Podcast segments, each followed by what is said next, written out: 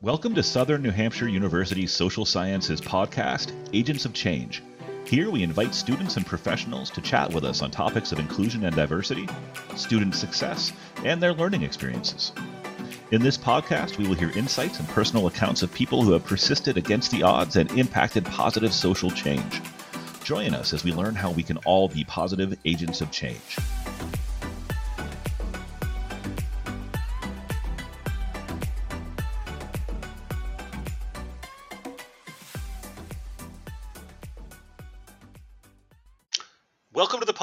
I'm your host for this episode, Seth Matthews.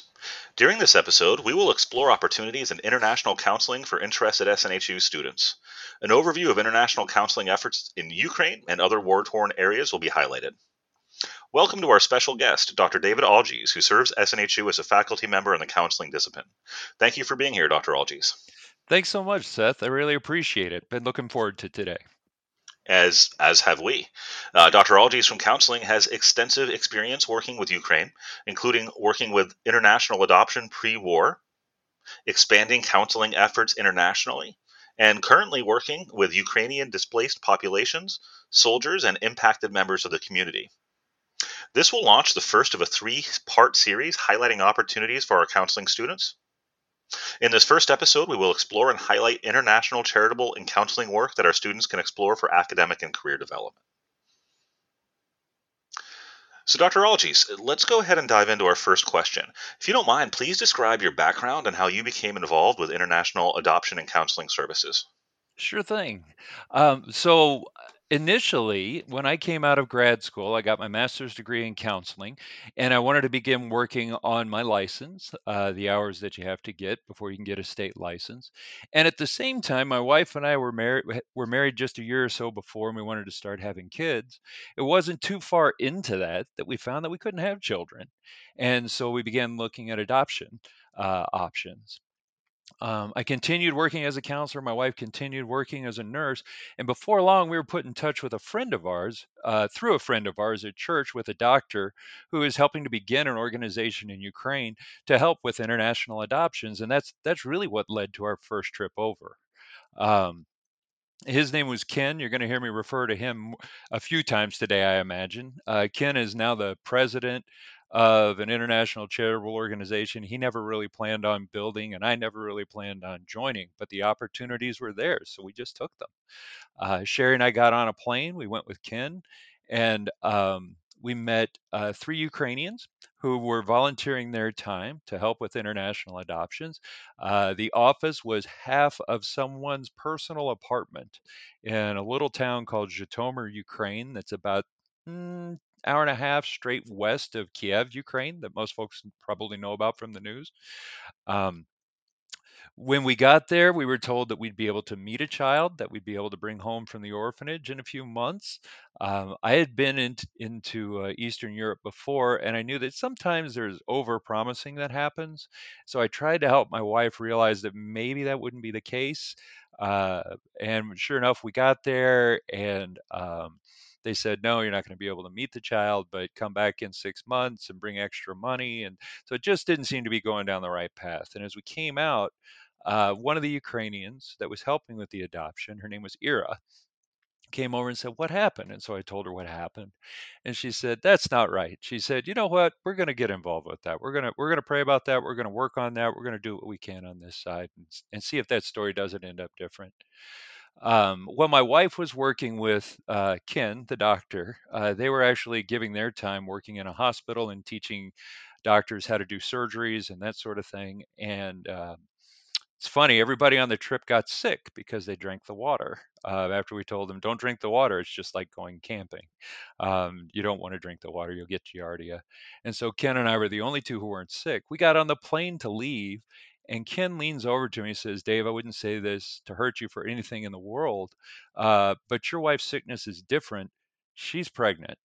And I was like, Ken, you've seen all the charts. You know that's not possible. Um, and uh, And I said, "No, that's just just don't say anything to her." We get home, it's 2 weeks later, she's still sick, everybody else is fine. So I told her what Ken suggested, and he's a urologist. He he sees these things all the time. And uh and sure enough, she was pregnant. And so we called the folks in Ukraine and told them, and they said, "Well, you have to come back over and celebrate." And so about mm, 12 months later, I got on a plane and went back, and I've been going back helping out ever since. Um, and that's been 22 years now. That's fantastic. In a way that you that you presented that uh, really stuck out at me. You said, "Well, the opportunity developed," uh, and that is so very often how it happens in the helping professions. Is we may have very different ideas about where our career goals lead, but these opportunities do arise. So, do you see opportunities for our students or our graduates, and, and how would they prepare best for this type of international opportunity? Yeah, no, absolutely. Like, uh, just like in my story, my wife and I went over there for a personal reason, but it ended up becoming a professional calling. Um, and and it may very well happen that way. The more folks I've talked to in international work and international counseling, uh, we find our way there sometimes because we have an interest in a particular part of the world, but but we see a need and we can help.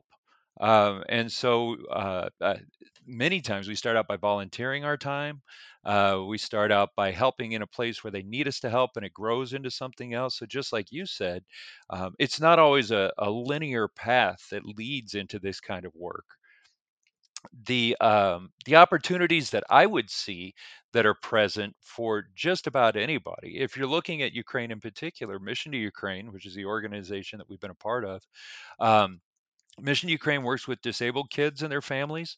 And every summer we have camps that we put on for disabled kids to come out of the orphanages, to come to come out of the apartments and to spend time with volunteers from around the world who come to spend a week with them, uh, to interact with therapeutic horseback riding, to spend time uh, with occupational therapy type goals where they're learning how to use their their crayons and markers and papers or maybe maybe the families have things they need to talk about. A lot of times there's no resources to help a family with a kiddo with a disability and so mom or dad is with them 24 7 so the camp is a bit of a vacation for mom and dad to say i don't have to be a 24 7 parent and i got some things i'd like to talk about undergrad students who know how to do active listening, maybe a little reflection of feeling, maybe a little bit of summarization or paraphrasing can do a lot of good over there uh, just by taking 45 minutes to talk to someone and, and make a friend. You mentioned that undergrad piece. I think that's really fascinating because you know we invited you here, who you know you've got you've got quite the collection of credentials. The work that you just described, uh, specifically this camp, there sounds like there's opportunities for folks with administrative interests, uh, with advocacy interests, uh, with uh, folks that are interested in building funding. So it Yeah. really sounds like there's opportunities across the spectrum of the helping professions here. Yeah, uh, what's neat about Mission Ukraine is while it grew from half an apartment with three three part-time people, focusing mostly on international adoptions, it's changed and morphed as the country has grown and changed over the years.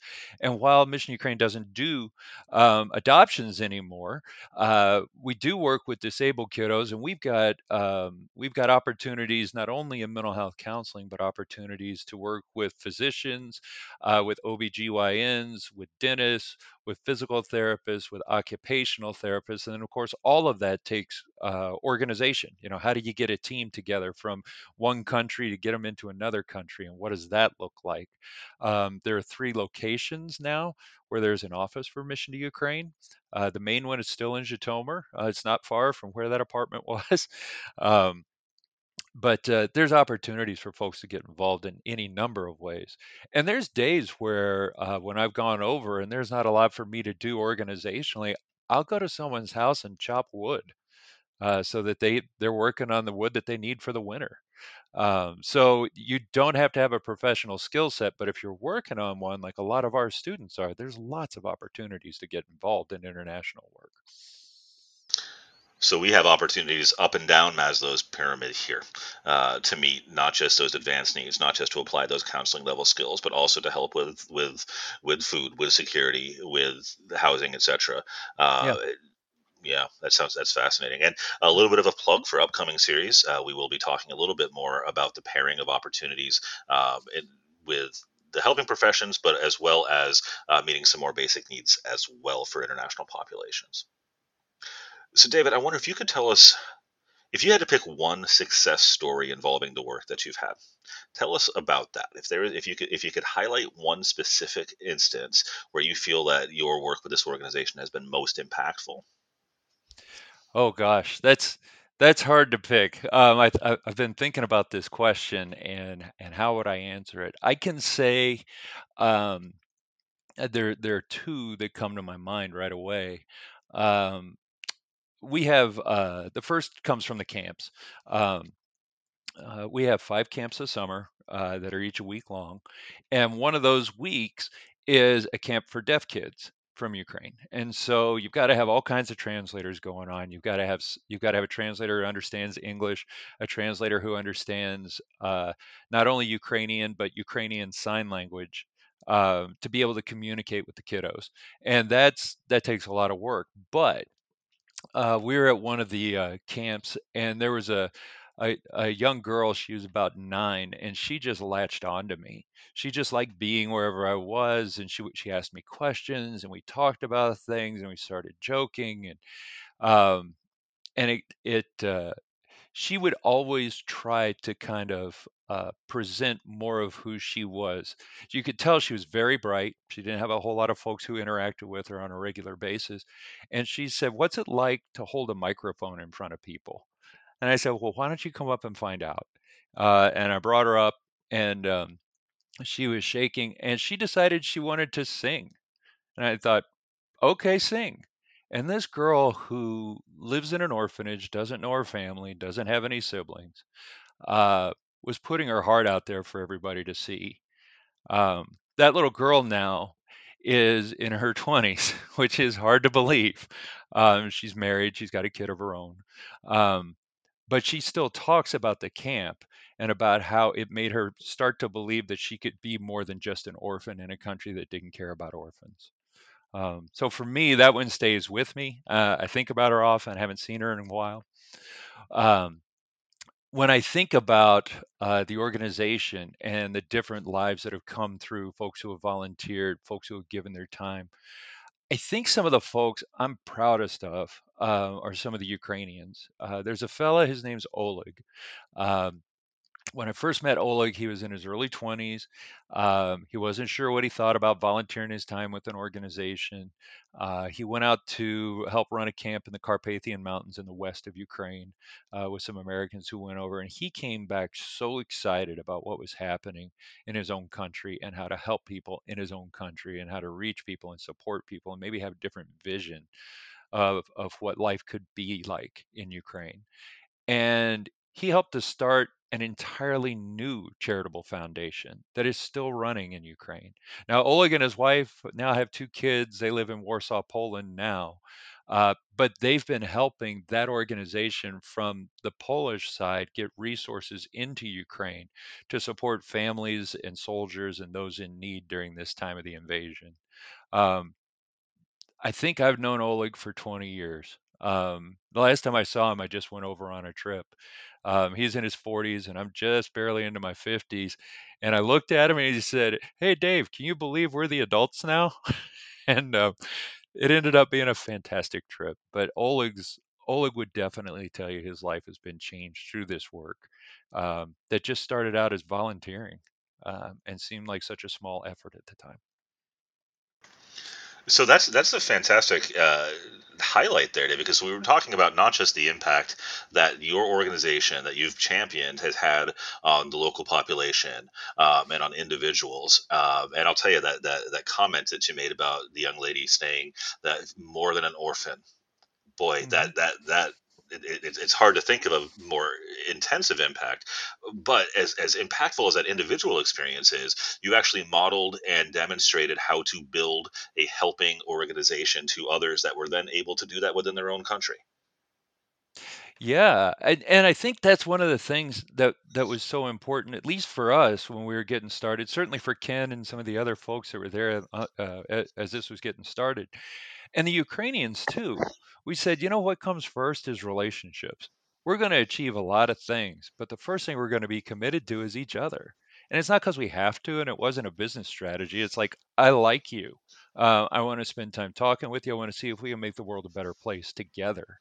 Um, and it, while the vision is shaped and reshaped for the organization over time, the commitment is I know that Ira Viglovska, who's the director over there now, she is a part of my family, period. Um, she wouldn't let go. I remember 10 years ago, we did a very American thing. They said, um, they said, we came over, we said, we want to equip you all to, to launch this organization and to own it and to run it in Ukraine.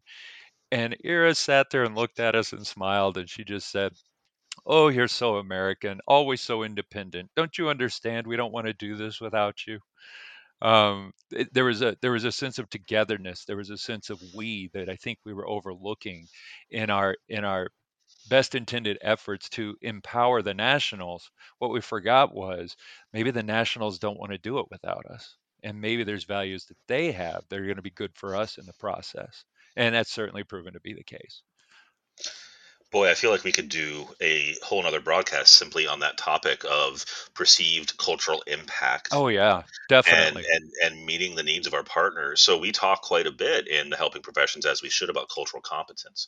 Uh, and uh, I'm really glad that you mentioned that because there is, of course, the the historic ownership that we have to take over international efforts to quote unquote improve the lives of others, and a lot of the value projections that have happened historically over time within the helping professions. But it Yeah. sounds like in this instance, you were able not only to make a positive impact on that local community, but hear their voices and coming at it from a perspective that says we want to arm you to be able to do this yourselves, uh, able to adapt that approach to what the needs of the community actually were. Yeah. Yeah, it was it was really neat to see the the culture shift away from, you know, if the further west you go, you tend to think more independently. The further east you go, you tend to think more community oriented or group oriented. And that has been so wonderful for us as Americans to be reminded you don't have to be so independent with us. We're a family here, and the family comes first. And the family is now about 44 full-time staff at Mission to Ukraine. Uh, and that's fantastic, but it goes well beyond that. It, it goes well beyond that. It's it's their extended families, our extended families. We've had folks come over and stay with us while they're pursuing their bachelor's degrees. So my kids know lots of Ukrainians as their aunts and uncles. Uh, same thing with Americans going over there and staying with Ukrainians to pursue different e- uh, efforts for longer term stays. Um, and it's it's really it's really been probably one of the best things that's happened in my life. That's that's just fascinating to hear. So the last question I have for you, when we enter into our educational pathway to join the helping professions as a whole, uh, one of the things that we can learn pretty quickly is that the skills we develop preparing to plan to support one population are actually really easy to generalize to other populations that we didn't expect to serve. Can you talk a little bit, very briefly, about impact that the work that you've done internationally has helped you uh, prepare and support your clients here within the states? Oh yeah, certainly. Um, I think the first thing I'd say is, um, anytime you go overseas, um, it helps to change your frame of reference. It helps it helps you to change your frame of reference. You get to see first the things that that that you have access to that maybe others don't in other parts of the world, things that we take for granted. I remember the first time I came back from uh, being in Eastern Europe. Um, I had been there for three months as a college student, and uh, I came back and I walked into a grocery store and I got into the produce section and just started crying. There were just there were too many options to even take them in, um, and to realize that that's that's the difference. So the, I think the thing that changes the most on a trip like this is your perspective. Uh, the second thing is recognizing when someone is living from a level uh, very low on Maslow's hierarchy of need, where they're in a survival mode. Uh, their needs day to day are going to be different than someone who is closer to a thriving level of living, uh, closer to the top of Maslow's hierarchy, um, and what their needs are day to day both of those significantly impact the goals that I establish as a counselor for my clients. If somebody just needs to get by today, those goals are different than somebody who's got all the resources they need and they're just kind of working on something. Um, so, what does that look like? Um, it changes how I de- define health for my clients as well. Um, I think that definition probably comes collaboratively rather than academically. You know, what does healthy mean to my client when they talk about their marriage? What would what would make for a, a healthy partnership? What do they think? Because I can tell you in Ukraine, it looks a lot different than it looks over here. Um, I don't know that I'd know that without really having spent time there.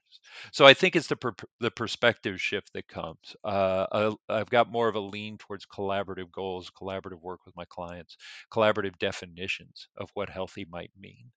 Um, I would say those are probably some of the things come right to mind. What a, what an absolute wealth of knowledge.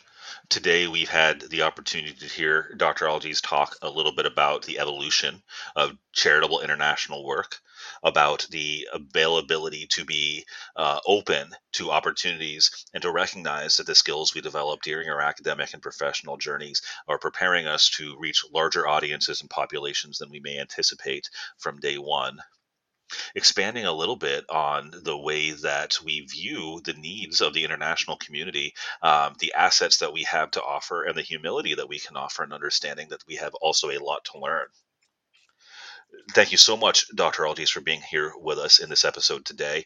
Um, I know that we will be seeing you again. Uh, we will uh, be speaking uh, with a few other panelists as well in an upcoming episode in which we'll talk more about the international community, about how counseling skills translate, uh, no pun intended, uh, across borders a little bit, and different populations that we may be able to positively impact. Last question I'll ask you. Uh, any advice you have for our audiences here that might be looking to uh, jump right in, right? Who want to get right involved with the international community and perhaps with Ukraine uh, specifically? Uh, sure. Yeah, thanks, Seth. I would say if you want to get involved with Ukraine specifically, it's a little tricky right now since the war is going on. But uh, Mission Ukraine is going to have opportunities. Uh, that our doors are still open, uh, even during the war. Even though we've pivoted a bit for what our organizational goals are, they've moved more to philanthropic, more to uh, uh, crisis uh, support for people to make sure they have the basic needs, as well as still providing the long term therapy goals uh, for kiddos with disabilities and their families. Um, but what I would tell uh, tell folks, uh, I think I think this is what I would tell students um, if they think they might want to get involved in international work, and, and, how do you make that decision? I think the place to start is just asking what need is on your heart, um, when you look at the world, what difference would you want to make? How would you want to make the world a better place? Start there. And if you don't know for sure, that's okay. Um, but take time, think about that each week, think about that each day. What could I do to make the world a better place? What's the need I might be able to meet? Then find a group that's doing that kind of work, or maybe it's in that part of the world see who's there, see what they're doing. Then just volunteer your time. It doesn't even have to be in your profession. Volunteer your time. Maybe it's a couple hours a week, you're going to send out a couple of emails for them. Volunteer your time, start building those relationships with folks who are running the organization, but also folks who are in country. And before you know it, you're going to be on one of those trips. You'll be surprised how many organizations. I, I can hear students in the back of my mind going, "Yeah, but Doctor, oh, that's that's expensive." Um, yes, trips overseas can be expensive. That there's no way around that. But what I can tell you is in the 20 something years I've been going, over 80% of my trips have been paid for. And it's not because my friends are wealthy, because uh, that's not the case. It's because these organizations have scholarships and support that's available to help folks who are doing meaningful work get them in country so they can do the work there too. Um, there's lots of professors who do trips like these each year. I would say definitely double check with uh, the ACA, the American Counseling Association, and they typically list trips that are going. You're going to find a lot of professors who are taking students overseas, and maybe that's your first taste. Maybe you don't go back to that country, but you realize this is the work for me. Then those doors start to open. So I'd start with one simple question What's on your heart? How would you want to fix the world? And see where it goes from there how would you want to fix the world? And that's a question that we can all take away from this experience with us today. Uh, in also into our upcoming series uh, events. Uh, David, thank you so much for joining us today. Uh, my name again is Seth Matthews. I'm your host for this ep- uh, episode of Agents of Change, and I hope to see you again with us next time.